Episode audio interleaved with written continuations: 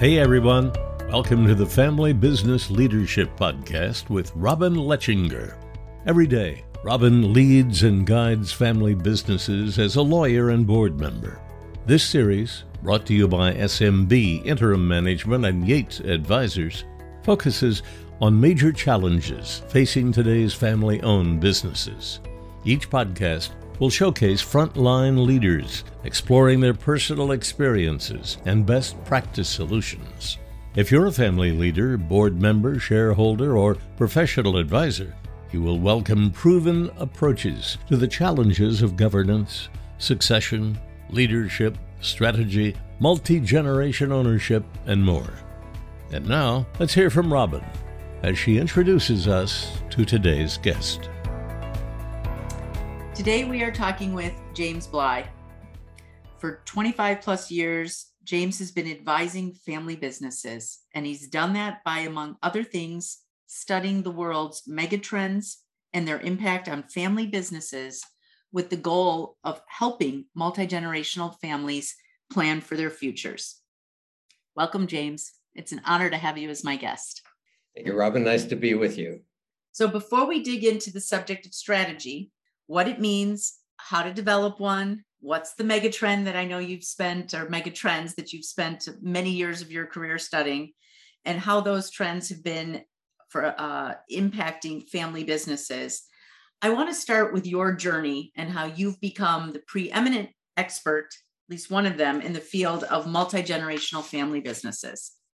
Yeah, so Robin, as I think you know, I'm a, myself a fourth generation member of a business owning family. My uh, great grandfather on my mother's side was in the coal business in Western Pennsylvania in the late nineteenth century. And he and his uh, sons, or he brought his sons into the business with him. Um, as the twentieth century unfolded, uh, they continued in coal, but also expanded into natural gas. Although by the time it was moving to the third generation in the mid uh, nineteen sixties, Uh, there were challenges within the family and within the business, and the operating company was merged into a company that eventually went public. And you know, therefore, the uh, third generation retained interest in production and mineral interest, uh, in other words, the operating assets, but there was no longer a, a family management company or operating company. So as this is continued in the fourth generation, I have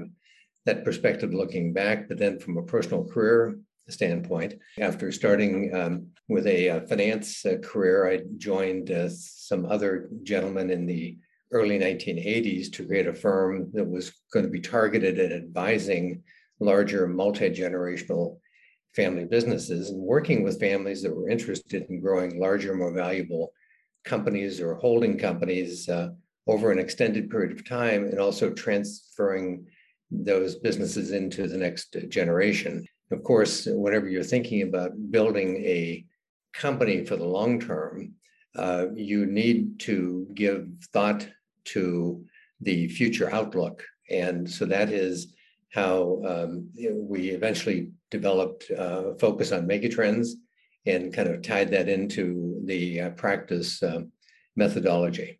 All right, and we are certainly going to get into that, uh, the megatrend and the future back strategic planning. But before we get there, uh, and you, given your experience with family businesses, both by being in one and then consulting and uh, advising many, many over the course of your career, have probably heard people say that during the first generation and maybe early in the second, they're just so busy making sure that the business survives that they don't have time for strategy.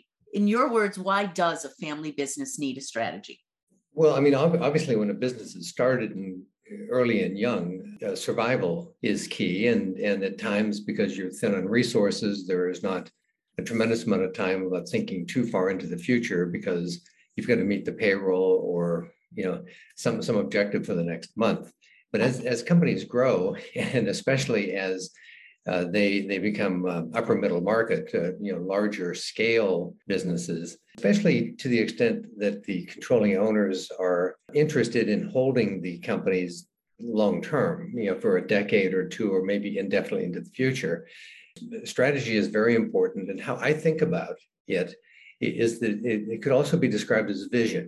you know, it's intended to address the question of where do we go from here?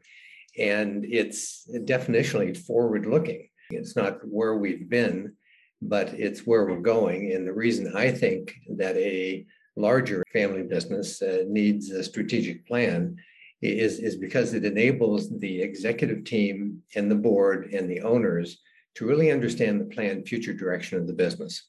And doesn't it ensure alignment amongst all those different stakeholders to have this plan?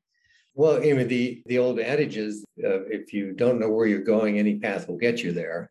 And, and so what the strategy does is it sort of helps focus future direction uh, so that you can uh, kind of align understanding with regard to that. So what are the must-haves or key components of a strategic plan?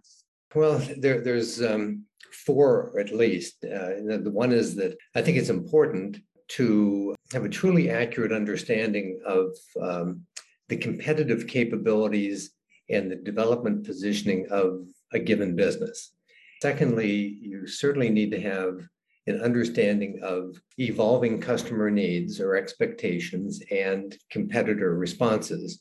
Third um, must-have would be the outlook for the industry in which the customers operate and the related trends in such industries that might represent uh, risks or opportunities. Final, uh, I think, a key component of uh, the strategy would be to would be to have a reasonably good handle on the relevant macro factors, such as economic outlook, monetary policy, capital market trends that would affect participants operating in the industry segment or in the environment. In addressing each one of these four key or must-have components, and because we're here talking about strategic planning for family businesses, do you believe it's necessary to start with a family vision and then build those, build on top of that? Well, different people have different approaches, but my sense is that some families do that. They start with the family vision, but I believe that oftentimes that's um, the equivalent of putting the cart before the horse, because unless the business strategy is already spot on and, and understood by the shareholders, uh, which is often not the case, uh, family vision can be distorted, as in most cases, the business or businesses that they have a collective ownership of are the, it's the goose that lays the golden eggs. So when you say distorted, is it because they have a st- distorted vision of that goose, distorted vision of what they understand are the golden eggs that maybe are lumps of coal? You know, they, they, they say that a well-performing business is the equivalent of a goose that lays the golden eggs, and one that isn't is the equivalent of an alligator that eats its young. Uh, and and uh, I have not heard that metaphor, but I like it. Well, and, you know, and often, often, you know, a critical, a critical component of the of a family's vision statement, uh, since the vision statements are usually tied to the collective interests of the families, often relating to certain expectations or assumptions with regard to at least the major assets in which the family members own a shared interest, you know, the uh, which which would be the business in the case that we're speaking about here. Uh, but I've seen many uh, vision statements that were developed by uh, family members, sometimes with the help of their uh, advisors, with certain assumptions about the role of the business in supporting the vision. Uh, for example, we will diversify our shared wealth by distributing uh, funds from the business that will be invested in a portfolio of alternative assets. Yes, which, we've we've all seen that statement in family visions. Okay, so go ahead. So, go ahead. So which which which assumes that the business would be able to fund the diversification strategy, and in a number of those situations, the businesses actually needed to retain funds, or in some cases, they needed access to even more funds in order to make the capital investments or acquisitions to remain competitive in the field that they were in. And when the family members kind of forced the businesses to uh, adhere to their vision, uh, to start distributing funds without understanding really the relevant issues facing the company, oftentimes the businesses struggled, or the management teams running them struggled or left, or the businesses failed, and or the family vision was never achieved. So starting with the vision before you really understand where the business is and where it's going, I, I think is the wrong approach. But again, many different approaches to these things. Over what period should the strategic plan span? Are we talking three years, five years, ten years?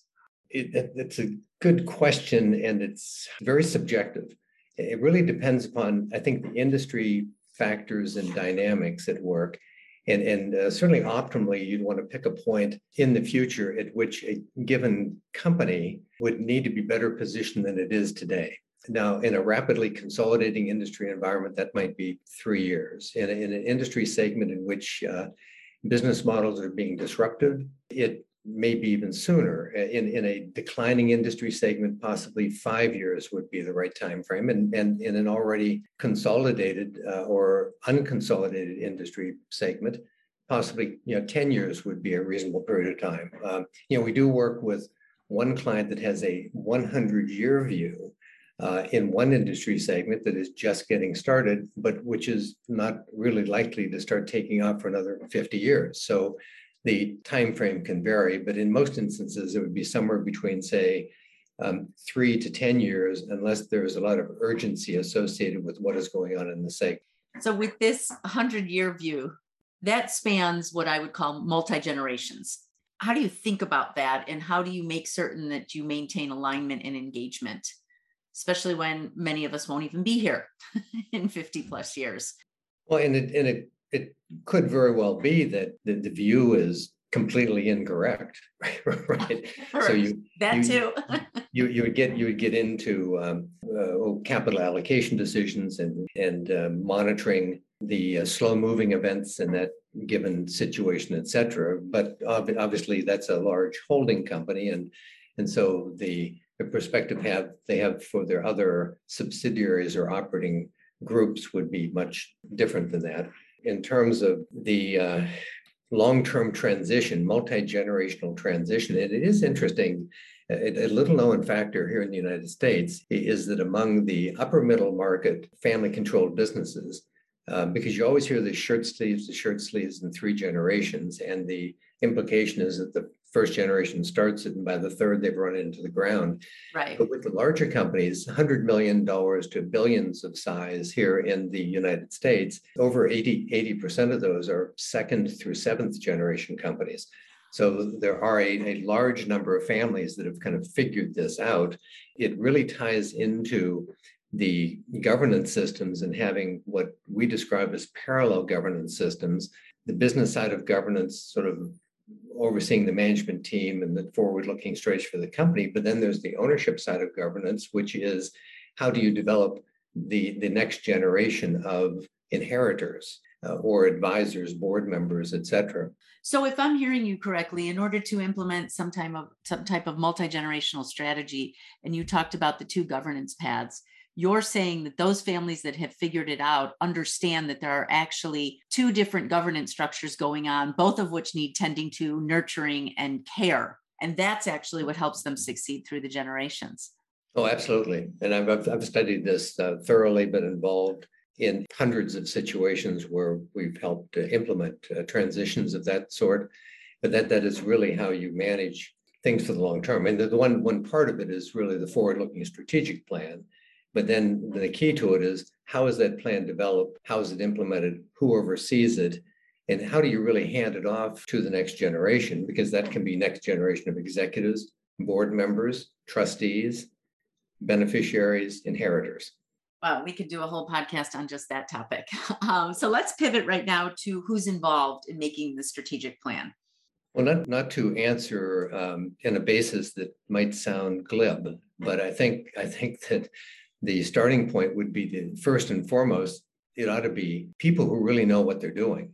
Um, the most successful companies that we work with typically have one or two models. The, the first model would be to let the C E O and his or her executive team uh, develop the strategy and present the strategy to the board for approval. The other approach, uh, which we've seen more and more often during the last decade, and I think it is becoming the dominant way to do it, is, is for the multi-generational businesses to have a strategy committee of the board, which typically includes the C E O and the C F O, uh, sometimes other C-level executives, and then one or two members of the board uh, who are highly competent with the development and execution of strategies, and oftentimes um, one or two outsiders who become committee members but are really not directors.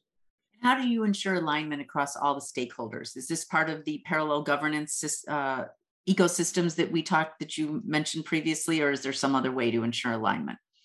If you take a parallel governance approach, uh, it'd say that, that one aspect of that is business governance. I think of that as who's minding the store. And then the other part of it is owner governance. And that is, how do you provide assurance to the people at work minding the store in the business that you're not on shifting sands as a solid foundation for the future, and that there is going to be really a smooth handoff or transition from an older to a younger generation of, of owners. And that, that is oftentimes referred to as developing patient capital. So you talk about wanting to have the parallel governance structures. And what I heard from that as well is part of why you do that is that you assure those who are minding the store, who might not actually be the owners, that those who are owning it want to keep owning it through the generations. Mm-hmm. That way, they're, they're, they are aligned. I couldn't agree more that that's the way you do it, but things happen. And I'm just curious if you've ever had that experience where the owners thought that was what the plan was. They shared that plan with those minding the store, but things disrupted the plan and disrupted it in a very quick way. Let's say it wasn't something that was over a period of time where everybody could see that the strategic plan was going to shift. I'm just asking, what do you do in those situations, and how do you recommend pivoting? So there'd be pivoting at the operating business level. In other words, let's say that you know you they've developed what at a point in time uh, would appear to be a intelligent vision or strategy for the future, and they move ahead to assure alignment throughout the enterprise and among the stakeholders as you're implementing the plan. And then something was missed as part of the strategic thinking, uh, which requires a, a, a major shift of some sort. Now, you, you've had black swan events. Certainly COVID was uh, one of those, or you, you've had other other in industries. You can also have pivots or disruption at the uh, shareholder level. In most instances, the disruption at the shareholder level stems from not having a solid owner governance process in place, where you really haven't built patient capital and where ownership agreements are misunderstood or not, not aligned. But you can have uh, also uh, you know, families who receive an offer they can't refuse for the business, which can cause a shift or a pivot as well. So there's a number of factors, not to be evasive here, but if you, if you have decent governance systems, you, you can typically address unplanned events that would come in to be disruptive at the ownership level or at the business level. No, that wasn't evasive at all. That was actually very uh, useful. Thank you. And that makes for a really good segue, because you've obviously worked with hundreds of family businesses. Can you share a few stories or anecdotes about what successful strategic planning looks like and what it does not look like? Well, I've, I've been uh, fortunate to uh, have been involved uh, over the decades with many more families who got it right as opposed to families who got it wrong. One company that I've been interacting with here recently, again, is one that I've actually worked with since nineteen eighty-nine. And back in nineteen eighty-nine, uh, they, the company had about fifty million dollars in revenue, and uh, that, that revenue's grown to last year, it was over five billion dollars. And, and it's also transitioned through three generations of uh, family control.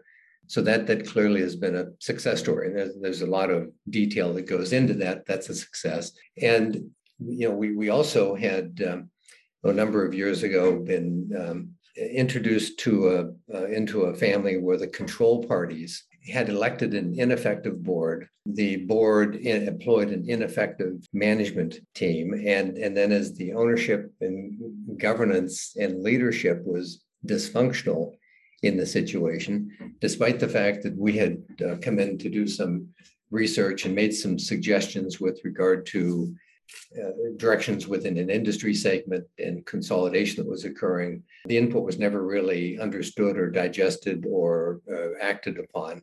So we had moved on as a firm or a practice.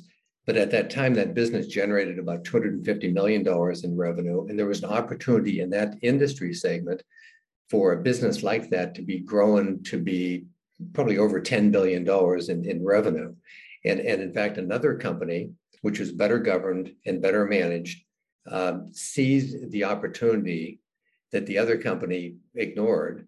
And then the company that we had interacted with uh, had over time uh, failed after about fifteen years and was ultimately liquidated. Seems to me you're saying that while a key ingredient for a successful family business is a well-developed, well-thought-out strategic plan, without the other ingredients of effective governance, leadership, and management, the business will not thrive and worse, will fail.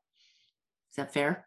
I think it is fair because, I mean, if if if you say that strategy is the vision uh, for the future of the business, the persons in charge of leading the company, meaning the executives, uh, and the persons in charge of overseeing the leadership of the company, the board, must be capable of making sure that um, they have a reasonably clear view of the opportunities and challenges that lie ahead.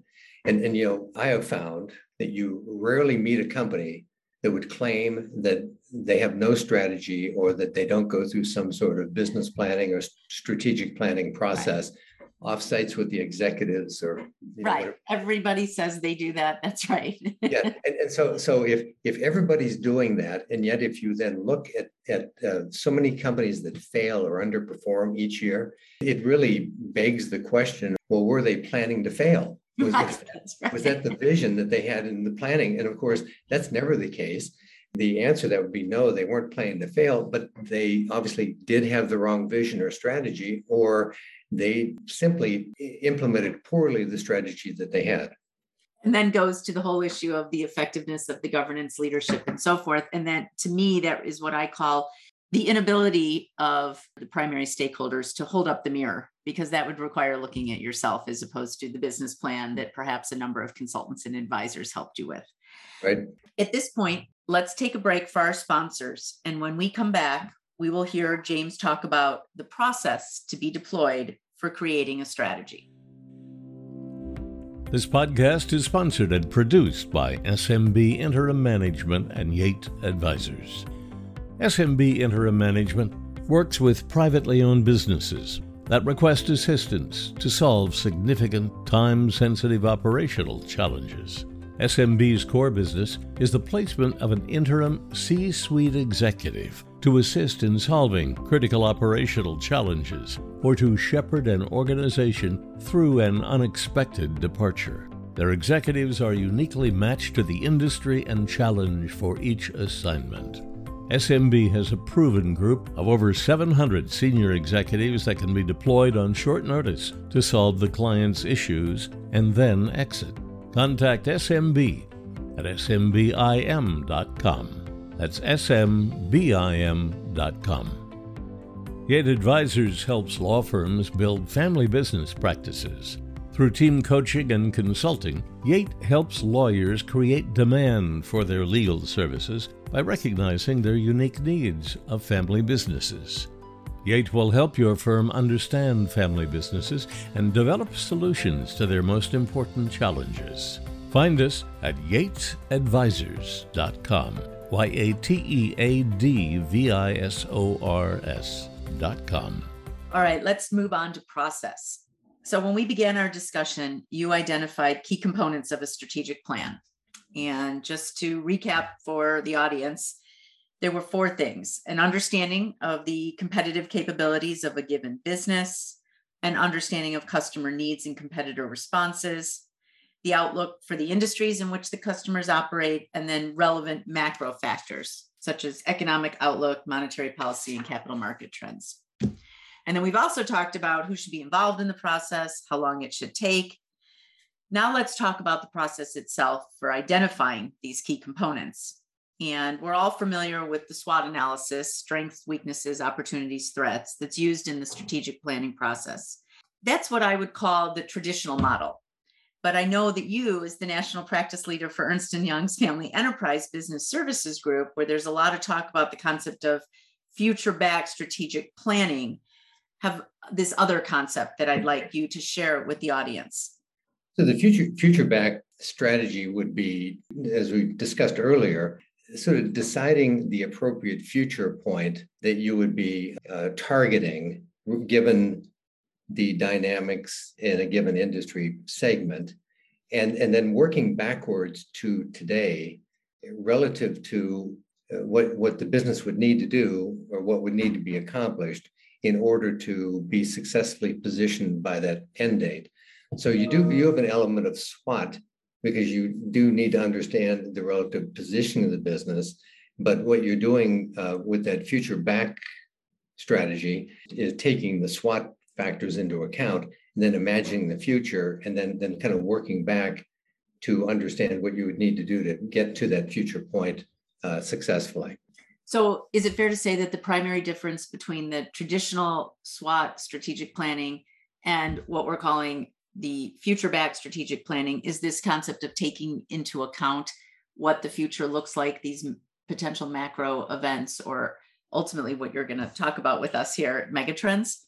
Well, it does. I mean, the, the traditional SWOT approach uh, used by many uh, family businesses often fails to consider the macros. You know, the, and the future-back approach attempts to focus the process that is used to better account for tomorrow's world. One example is a, a family that at the latter part of the nineteenth century uh, was the largest owner of blacksmith shops in one part of the country. And, and just as the autos were introduced and the patriarch at that time uh, decided, uh, or within a couple of years, uh, that he needed within a couple of years to sell off and exit the blacksmith businesses. What they did is they actually then redeployed the money they made uh, into uh, buying plots of land along highway arteries to get into the outdoor advertising business, which became a huge industry as autos took off. So that, that would be a good example of a future-backed strategy. Wow, all the way back then too. So you shared with me uh, before this podcast uh, E Y's white paper entitled, "Are You Reframing Your Future or Is the Future Reframing You? Megatrends twenty twenty and Beyond." And I want to quote from that uh, paper because I found this fascinating. It says, "Future-backed strategy development process works best using megatrends as a key analytical tool to envision where you'll be in the future, then working backward to craft strategies for today." And that's obviously what, James, you've just been sharing with us and talking about what it means. But before we go any further, could you please explain what is a megatrend? Well, I think the best way to think about a megatrend is that it's, it's a long-term macroeconomic force that permanently impacts businesses and consumers and the economy as it ripples through society. You know, the easiest way that I've come to think about them, uh, it has the impact of a tsunami hitting. So if you're if you're on the wrong side of it, it's just, you know, getting out of the way. Right. And the other the other way is that if you're if you're a surfer and you catch the right part of the wave, you can have a pretty good ride on it. So these megatrends, and the megatrends usually uh, started very subtly, and and then they they rapidly accelerate and take off to a point where it's almost out of control. It's no time to stop them or even to realign if, if you miss the early signs of the megatrends. So I know the report talks about uh, eight megatrends from twenty twenty and beyond. Could you identify what those are, what those eight are? I can, and um, and importantly, if you if you look uh, back at the last twenty years, there have been some other megatrends, and some of those other megatrends are still um, moving through our economy. As an example, one of the major megatrends in the past um, ten to fifteen years, as an example, has been what we described as a population migration in the United States, moving from larger urban areas to smaller city regions. Now, that was one that was clearly, for example, accelerated by COVID, but, but it was, it was already ongoing. Um, in terms of the current megatrends... Uh, well, wait, let me stop you there for a moment. Let's talk about that population migration. Maybe you could share just a quick anecdote about a family business or two that you've worked with in which this population migration trend impacted their business and that they were aware of it and therefore strategically planned for it, if you have one. Well, I do. I do. Um, you know, one, one family that we'd worked with, oh, you know, fifteen or so years ago had been in the um, the retail automobile industry, and, and they were in the eastern part of Pennsylvania, and they were thinking about expanding. One of the uh, regions in which they were thinking about growing into was um, southeastern uh, New York State, up near Corning, New York, et cetera. And at that time, we were already tracking the uh, the megatrends, and we had seen the impact of um, the early signs of this transition wave. So we pointed out to them that if you took the estimates of population in Corning, New York, going from two thousand five out through two thousand thirty, the, the net increase in population in that region was going to be roughly zero. Whereas if you took another region at that time, which had roughly the same uh, scale of population, northern Colorado, the estimate there was that over the same number of years, the population in northern Colorado would increase five hundred percent. If you were going to expand in autos, um, would it make sense to expand in a zero growth market, or would it make sense to expand in a high growth market? That's, and, and you get into a number of others, because it even ties into, for example, um, where would you find tomorrow's workers? If you're in a business where there's um, consumer demand on a regional basis, well, where, where is there going to be growing consumer demand or declining consumer demand? So that, that was the importance of that megatrend. And did the family listen to you and then grow in the areas that you recommended and where these populations were going to grow? They did. There were there were there were roughly um, five regions that were most attractive. Uh, the Lehigh Valley region of Pennsylvania was one of those. The Delmarva Peninsula was another one of those, so not as far away as northern Colorado, uh, but but they did take uh, positions in those more attractive, um, demographically speaking, geographic uh, regions. All right, so let's now go to the eight megatrends for twenty twenty and beyond. If you could share those with us and briefly describe them, that would be great. First, what we're labeling is decarbonization. The second one of those would be uh, what we label as the techonomic Cold War. Third, the behavioral economy. Fourth would be synthetic media. Fifth would be the future of thinking. Sixth would be work and life unbounded. Seventh would be microbiomes, and eighth would be the synthetic biology. The decarbonization, uh, you know, uh, relates to global warming, warming, uh, new carbon removal solutions that are emerging in an effort to uh, decarbonize business models, uh, drive long-term value, demonstrate climate leadership, et cetera. And uh, you know, the, the the techonomic Cold War gets into things such as populism and trade disputes, company blacklists, and, and kind of a technology arms race, cyber attacks, information warfare. You know, rather than rather than try to go through all of these in detail, one of the things that you'd be welcome to do to your audience would be to send out our megatrend report. If any of your audience would have specific questions about any of the megatrends, uh, you could just kind of shoot me an email or let me know. Oh, that sounds perfect. And thank you. Thank you. I appreciate that. So getting back to strategic planning, why is it important to understand these megatrends when you are developing a strategic plan for your family business? And I know you've touched on it with the future back planning and so forth, but maybe you could get into some more details and some more specifics. Well, uh, again, when you're thinking about future back uh, planning or strategy in a particular industry segment, and as I mentioned earlier, that, that megatrend can have a tsunami wave-like effect if It's if you're on the wrong side of it, because it's going to be wiping out everything in its path, or you're catching a, a kind of a great wave while surfing if you're on the right side of the, the megatrend. The, the reason it's important to factor the megatrends in, not all eight of those megatrends will impact all industry segments. The key to it is to understand the mega trends, and then and then try to um, understand which of those mega trends are most likely to have an impact on your company because of the impacts that they'll have on your ultimate end customers or your suppliers, uh, et cetera, or your business model or way of doing business. So that's the thing here. It's, is it even possible for a family business to identify those mega trends? Is it just simply focusing on, like you said, your customers, your, your vendors? How would one do that? Because it seems extremely overwhelming, at least to me and to my ears.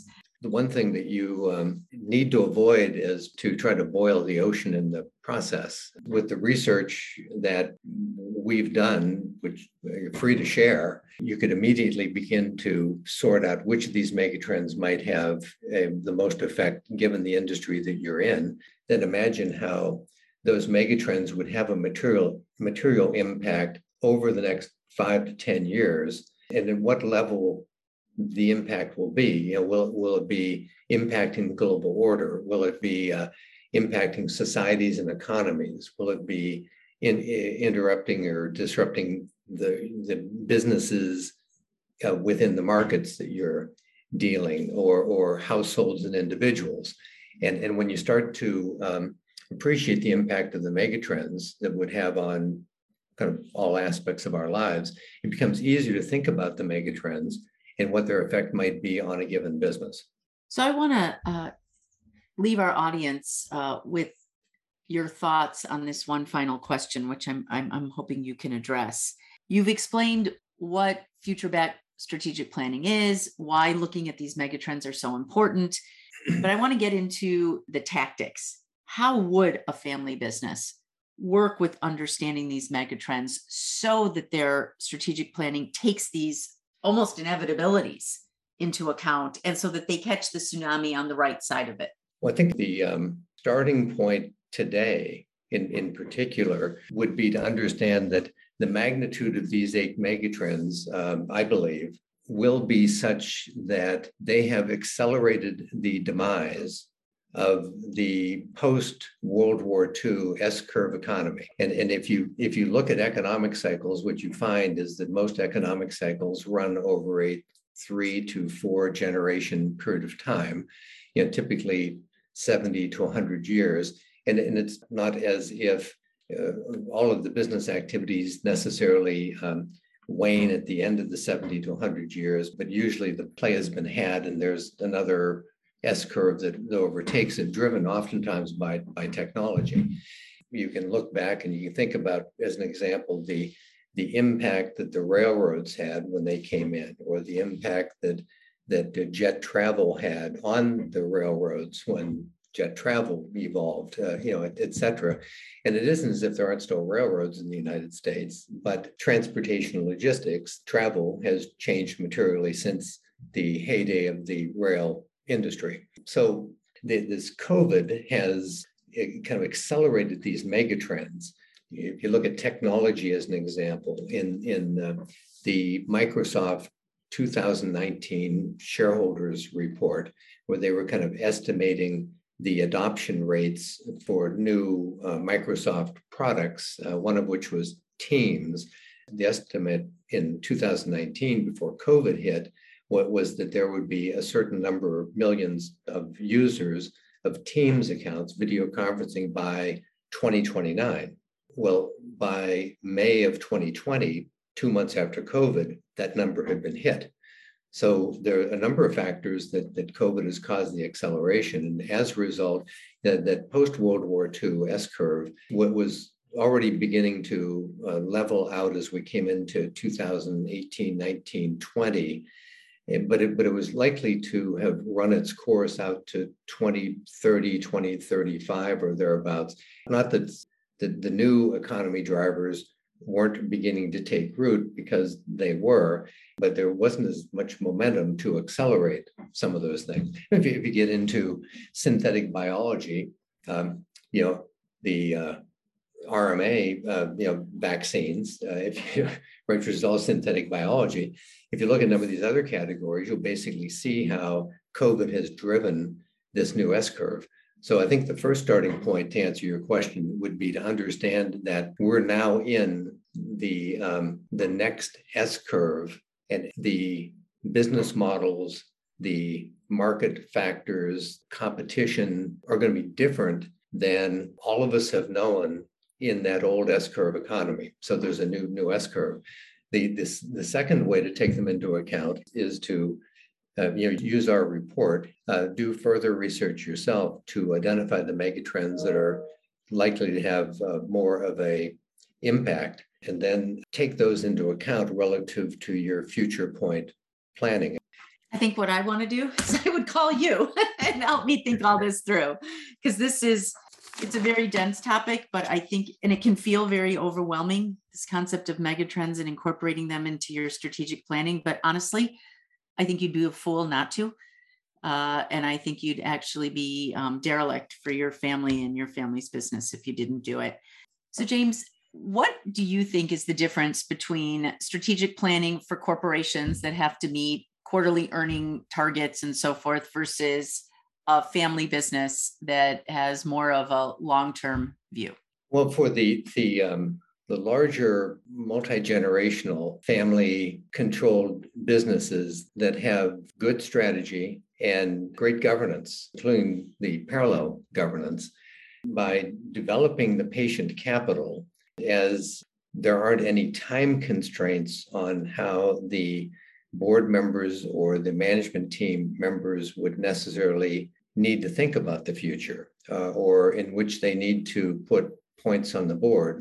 When you look at so many of the private equity-backed businesses, as an example, uh, what they're trying to do is to um, improve financial reporting results in a three to five-year period of time, so that they can turn around and sell or flip the, the company to the next to the next owner. You know, what you might do from a strategic planning standpoint, or even a tactical planning standpoint, short-term to boost up uh, EBITDA. Uh, could be materially different if you really knew that you had capital to work with for a ten or fifteen or twenty year period of time. With the public companies, uh, in uh, in theory, with the ownership structure of the public companies, they could take a longer term view, but uh, but oftentimes you do have quarterly earnings pressure, and uh, all of the public companies are technically in a state of play, Uh, because there can be subject to tender offers, um, so on and so forth, which is not the case with family businesses if they're structured correctly and they're governed uh, correctly. So would you consider family businesses having a competitive advantage? Well, I think I think patient capital gives, gives them a, a competitive advantage because of how they can make decisions. The other thing that the other thing that gives them a competitive advantage is that, to the extent that they're interested in growing through combining with other companies, other family-owned companies would be more inclined to combine with a business that's owned by another private family than they would be to um, sell out to a business that is owned uh, differently. James, thank you. It has truly been a privilege and my honor to have you on here. Thank you. Thank you for inviting me. Nice to be with you. And, and again, uh, if uh, there's any follow-up information, we'd be pleased to provide it. Thank you for listening. Subscribe to the podcast and hear more from family business leaders who have addressed issues of critical importance to family-owned business. For more information about the podcast, S M B Interim Management, Yates Advisors, or Robin Lechinger, visit us at family biz leadership dot com. That's B I Z, biz. family biz leadership dot com.